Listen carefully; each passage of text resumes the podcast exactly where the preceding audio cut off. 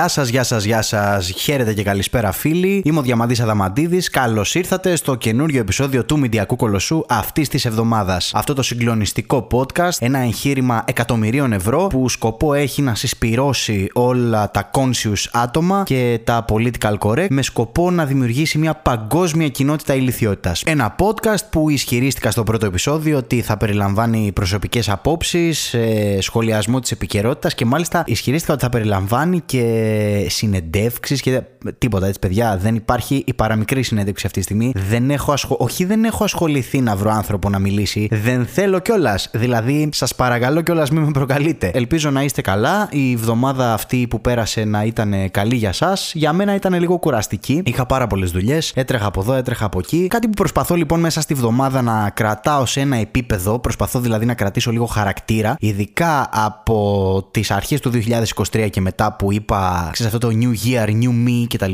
Κάτι που προσπαθώ λοιπόν να κρατήσω σε ένα επίπεδο είναι η διατροφή μου. Η αλήθεια είναι ότι τα έχω καταφέρει καλά γιατί κάνω και λίγη άσκηση κτλ. Έχω καταφέρει και έχω χάσει κάποια κιλά. Έχω χάσει εγώ γύρω στα 12 με 13 κιλά. Είναι ένα καλό νούμερο αυτό. Η αλήθεια είναι ότι η μεγαλύτερη κατάκτησή μου είναι να καταλάβω τι προκαλεί κακό στο σώμα μου. Περισσότερο να το καταλάβω και από εκεί και πέρα να δω αν θα το μειώσω, αν θα το βάζω στο σώμα μου ή αν δεν θα το βάζω και τα σχετικά. Αυτό που διαπίστωσα λοιπόν ήταν τι προκαλεί στο σώμα μου η ζάχαρη. Έτσι. Ε, ε, ε, νομίζω όλοι ψιλογνωρίζουμε πάνω κάτω τι προκαλεί στο ανθρώπινο σώμα η ζάχαρη. Είναι κάτι τελείως περιττό. Πόσο μάλλον η πρόσθετη ζάχαρη που μπαίνει σε όλα τα αναψυκτικά, τα γλυκά, τα σκατάκια λοιπόν. Αυτό που κατάφερα να διαπιστώσω, ε, ψάχνοντας λίγο από εδώ και από εκεί, είναι γενικά αυτό που λέμε η κρυμμένη ζάχαρη. Που βρίσκεται σε διάφορες τροφές που εσύ δεν το φαντάζεσαι, γιατί είναι και καλά ε, υγιεινές τροφές, αλλά περιέχουν τον κόλο τους από ζάχαρη. Επίσης, αυτό που διαπίστωσα, παιδιά, είναι ότι γενικά υπάρχει μια δυναστεία της ζάχαρης, μια τρομοκρατία της ζάχαρης. Η ζάχαρη είναι παντού, η ζάχαρη είναι εχθρός. Θα μας πεις τώρα, ήρθες εσύ τώρα διαμαντή εδώ να κάνεις τι ένα podcast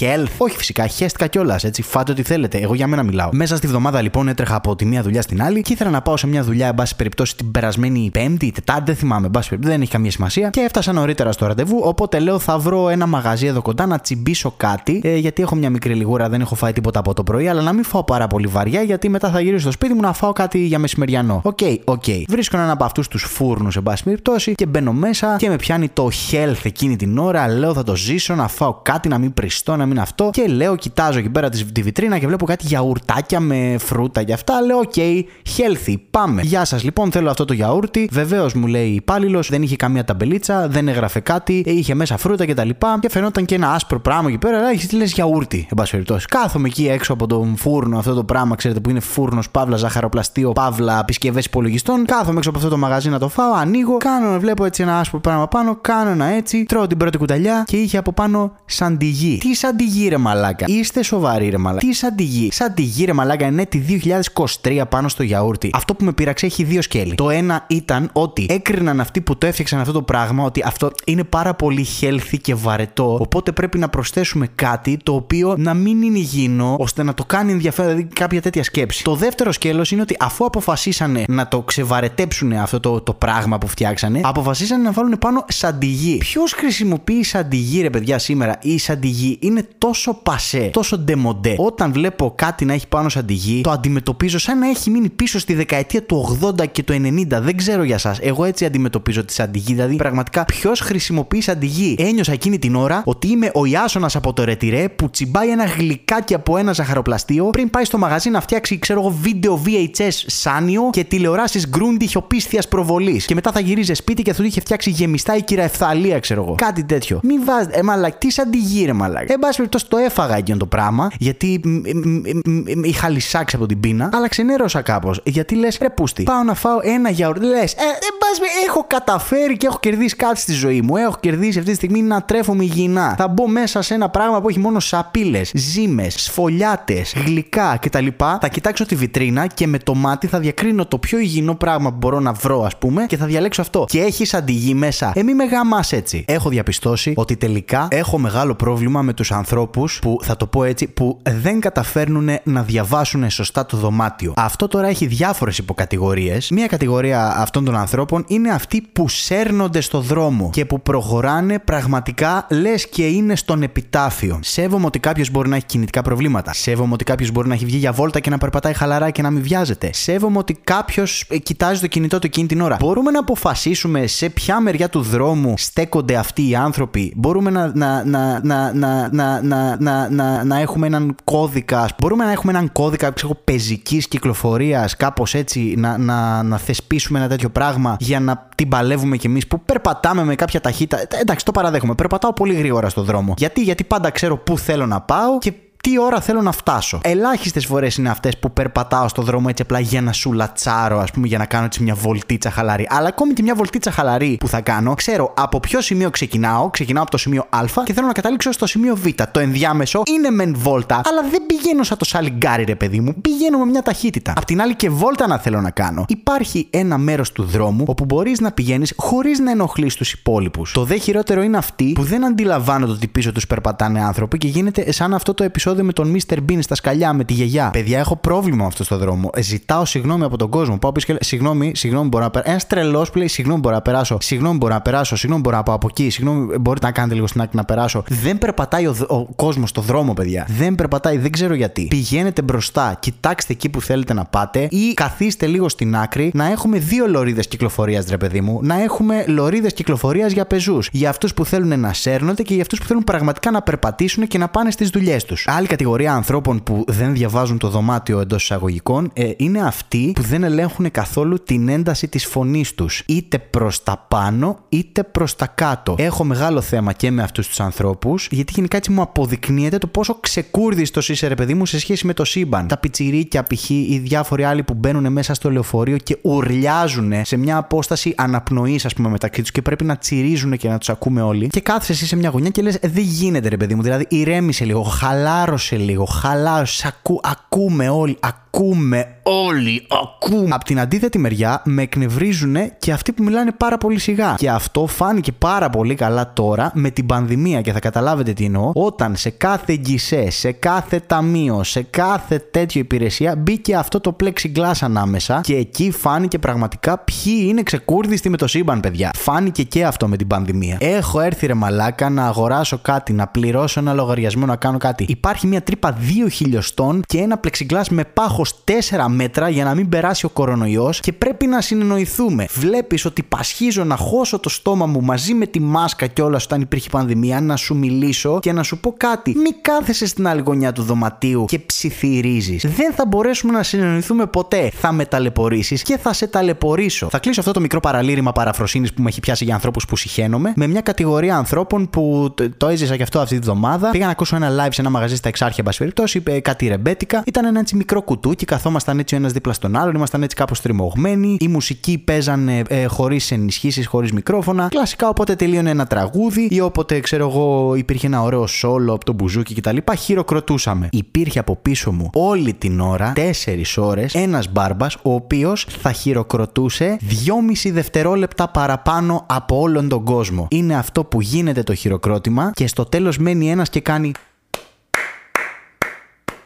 αυτό το πράγμα, μαλακ. Θα τρελαθώ, ρε. Δεν μπορώ, δεν το αντέχω. Για μένα αυτός εμπίπτει στην κατηγορία των ανθρώπων που δεν διαβάζουν το δωμάτιο, λοιπόν, παιδιά. Και δεν μιλάμε τώρα να είσαι σε καμία συναυλία με 40.000 άτομα και να μείνεις να χειροκροτάς τελευταίο. Εκεί στα αρχίδια μας δεν θα σε ακούσει κανείς. Αλλά όταν είσαι τώρα μέσα στο ρεμπετάδικο που έχει με το ζόρι 22 άτομα και χειροκροτάνε, με βλέπεις εκεί χειροκροτάμε όλοι μαζί, ρε παιδί μου. Υπάρχει μια κατάσταση, έχουμε κουρδιστεί, έχουμε συντονιστεί μεταξύ μας. Χειροκροτάμε όλοι μαζί, τελειώνει το χειροκρότημα. Πάει το επόμενο τραγούδι. Τελειώνει το τραγούδι, χειροκροτάμε όλοι μαζί. Μη μου κρατά εμένα 1,75 μιλισεκόντα ακόμη χειροκροτήματος πίσω στα φτάκι μου εκεί πέρα. Γιατί αυτό μου δείχνει ότι δεν έχεις καταλάβει τι συμβαίνει εδώ πέρα, φίλε μου. Δεν έχεις καταλάβει. Εγώ πιστεύω αυτοί οι άνθρωποι που χειροκροτάνε λίγο ακόμη ή χειροκροτάνε τον εαυτό τους και θέλουν να χειροκροτηθούν οι ίδιοι στην πραγματικότητα. Έτσι, θα κάνω τώρα το, ψυχ... το ψυχολογικό προφίλ αυτού του ανθρώπου ή είναι κουφοί και δεν καταλαβαίνουν πότε τελείωσε το χειροκρότημα. Δηλαδή δεν μπορώ να φανταστώ κάτι άλλο. Το αμέσως που μπορώ να φανταστώ είναι να είναι κάποια τελενοβέλα, ας πούμε, όπου είναι μέσα στην εκκλησία όλοι και φιλιέτο γαμπρός με την ύφη και χειροκροτάνε και χαίρονται και σκάει ο κακός στην άλλη άκρη της αίθουσας και χειροκροτάει έτσι μόνο και λέει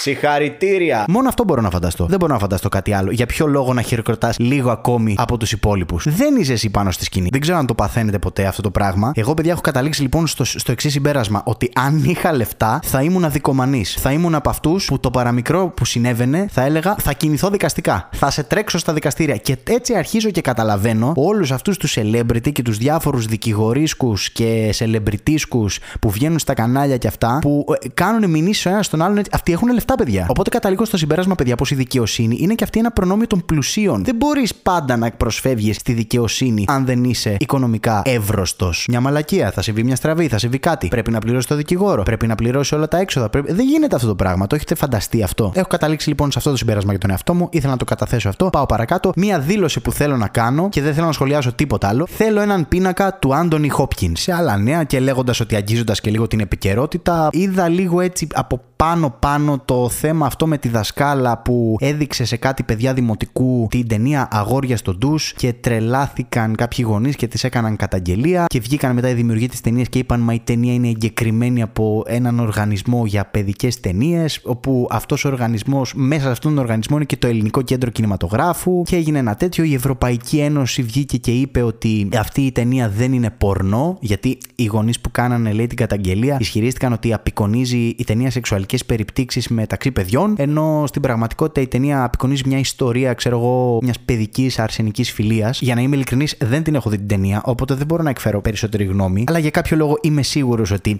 δεν θα πήγε μια δασκάλα να δείξει παιδικό πορνό μέσα στην αίθουσα. Μάλλον κάτι άλλο έχει συμβεί. Μάλλον θα είναι άλλη μια περίπτωση Ελληναρά γονιού που δεν μπόρεσε να δεχτεί ότι το παιδί του θα έρθει σε επαφή με το διαφορετικό ή θα έρθει σε επαφή με φυσιολογικά πράγματα όπως είναι μια ανδρική φιλία, μια φιλία μεταξύ αγοριών. Και για άλλη μια φορά λοιπόν βλέπουμε ένα περιστατικό που καλύπτεται από το βαρύ πέπλο της πατριαρχίας. Και ενώ εκείνες τις μέρες διάβαζα για αυτό το σκηνικό μου, συνέβη και κάτι άλλο το οποίο με πήγε σε ένα κύκλο σκέψεων γύρω από αυτό το θέμα. Εγώ μετακόμισα σε ένα καινούριο σπίτι τώρα και η σπιτονικοκυρά μου, εν πάση περιπτώσει, έχει μια σχολή χορού. Έκανε μια από αυτές τις γιορτές λοιπόν αυτές τις μέρες, αυτές που γίνονται στο τέλος της χρονιάς, που πάνε και χορεύουν τα παιδάκια από όλα τα τμήματα κτλ. κτλ. Και με κάλεσε, ρε παιδί, μας κάλεσε να πάμε να δούμε αυτή τη γιορτή. Είπαμε κι εμείς έτσι για να διατηρήσουμε καλές σχέσεις τώρα που έχει ξεκινήσει η συνεργασία μας, να πάμε να δούμε αυτή την παράσταση. Πε περιπτώσει, ήξερα τι θα δω, ρε παιδί μου, παιδάκια να κάνουν χορογραφίες, ένα τραγούδι, φεύγουν, ανεβαίνει το άλλο τμήμα, φεύγουν, ανεβαίνει το άλλο τμήμα. Φεύγουν λοιπόν, ανεβαίνει το άλλο τμήμα, φεύγουν, ανεβαίνει το άλλο τμήμα, φεύγουν, ανεβαίνει το άλλο τμήμα. Κοιτάζω και το πρόγραμμα λοιπόν της παράστασης και συνειδητοποιώ, παιδιά, ότι σε μια ολόκληρη σχολή χορού, στα 50-60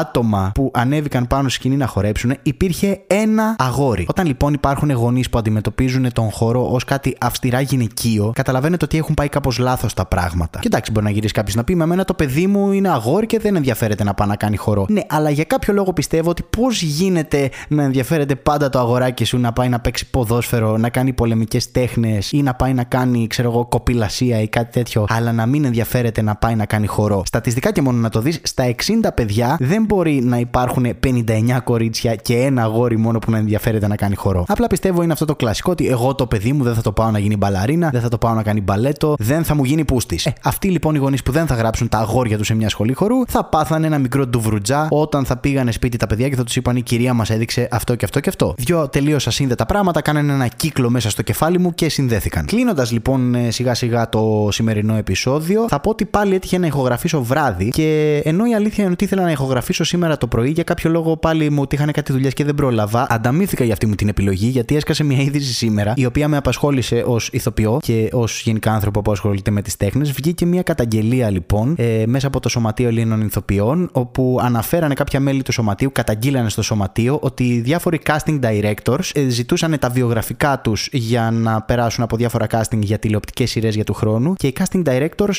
ευθέως και ευθαρσώ τους ζητήσανε να τους στείλουν και τα link από τα social media τους και να τους πούνε και πόσους followers έχουν. Δηλώνοντας δηλαδή ευθαρσώ ότι αυτό αποτελεί ένα σοβαρό κριτήριο για αυτούς για το αν θα τους πάρουν στη δουλειά ή αν δεν θα τους πάρουν. Όσο πιο πολλούς followers έχεις, λοιπόν, τόσες περισσότερες πιθανότητες έχεις να σε πάρουμε στη δουλειά. Προφανώς δεν έχω καν την ανάγκη να εκφράσω την άποψή μου για αυτή την κατάσταση. Η αλήθεια είναι ότι εμένα προσωπικά δεν μου έχει συμβεί, αλλά έχω ακούσει φίλους μου που τους έχει συμβεί αυτό το πράγμα και γνωστούς συναδέλφους. Δεν γνωρίζω και πάρα πολλούς casting directors, η αλήθεια είναι. Όχι ότι είναι και πάρα πολλοί στην Ελλάδα, δεν είμαστε και το Hollywood, αλλά ε, σε όσους γνωρίζω, αν τύχουν και ακούσουν αυτό το podcast, έχω λοιπόν κάποιες προτάσεις να κάνω. Έχω κάποια ακόμη ακόμη προτινόμενα στατιστικά μπορούν να ζητάνε από ηθοποιούς για να κρίνουν με, με καλύτερο τρόπο, να έχουν περισσότερα κριτήρια για να δουν αν κάποιος άνθρωπος αξίζει να πάρει μια δουλειά στην ελληνική τηλεόραση ή όχι. Λοιπόν, για τους άνδρες έχω σκεφτεί. Για τους άνδρες λοιπόν έχω σκεφτεί ότι είναι καλό να ζητάνε τις dick pics που έστειλαν αναβδομάδα. Για τις γυναίκες αντιστοίχως τις dick pics που έλαβαν αναβδομάδα. Μία ακόμη πληροφορία μπορούν να ζητάνε είναι το πόσες φορές αυτοί οι άνθρωποι σχολίασαν κάτω από post κάποιου φίλου του το κλέβω. Επίσης, πόσα post ανάρτησαν μέσα στο μήνα αυτοί οι άνθρωποι όπου θα γράφανε τελευταίες παραστάσεις προλάβετε και από κάτω είχαν το link της Viva. Και φυσικά εννοείται σε κρίσιμες στιγμές της εγχώριας επικαιρότητας πόσα καληνύχτα και μάλ είπανε μέσα στο μήνα. Δηλαδή πόσα post ανέβηκαν που γράφανε καληνύχτα και μάλ, αυτός ο κόσμος δεν θα αλλάξει ποτέ και τα σχετικά. Πιστεύω είναι κάποια δυνατά χαρτιά στο πορτφόλιο ενός ηθοποιού άμα θέλει να συμμετέχει σε μια σειρά της ελληνικής τηλεόρασης. Έξτρα bonus σε περίπτωση που είναι για ένα ρόλο υποψήφιοι δύο ηθοποιοί και ο σκηνοθέτης έχει κάποιες αμφιβολίες για ποιον από τους δύο θα πάρει. Έχω σημειώσει εδώ πέρα, το έχω σημειώσει και σε χαρτί, ακούστε.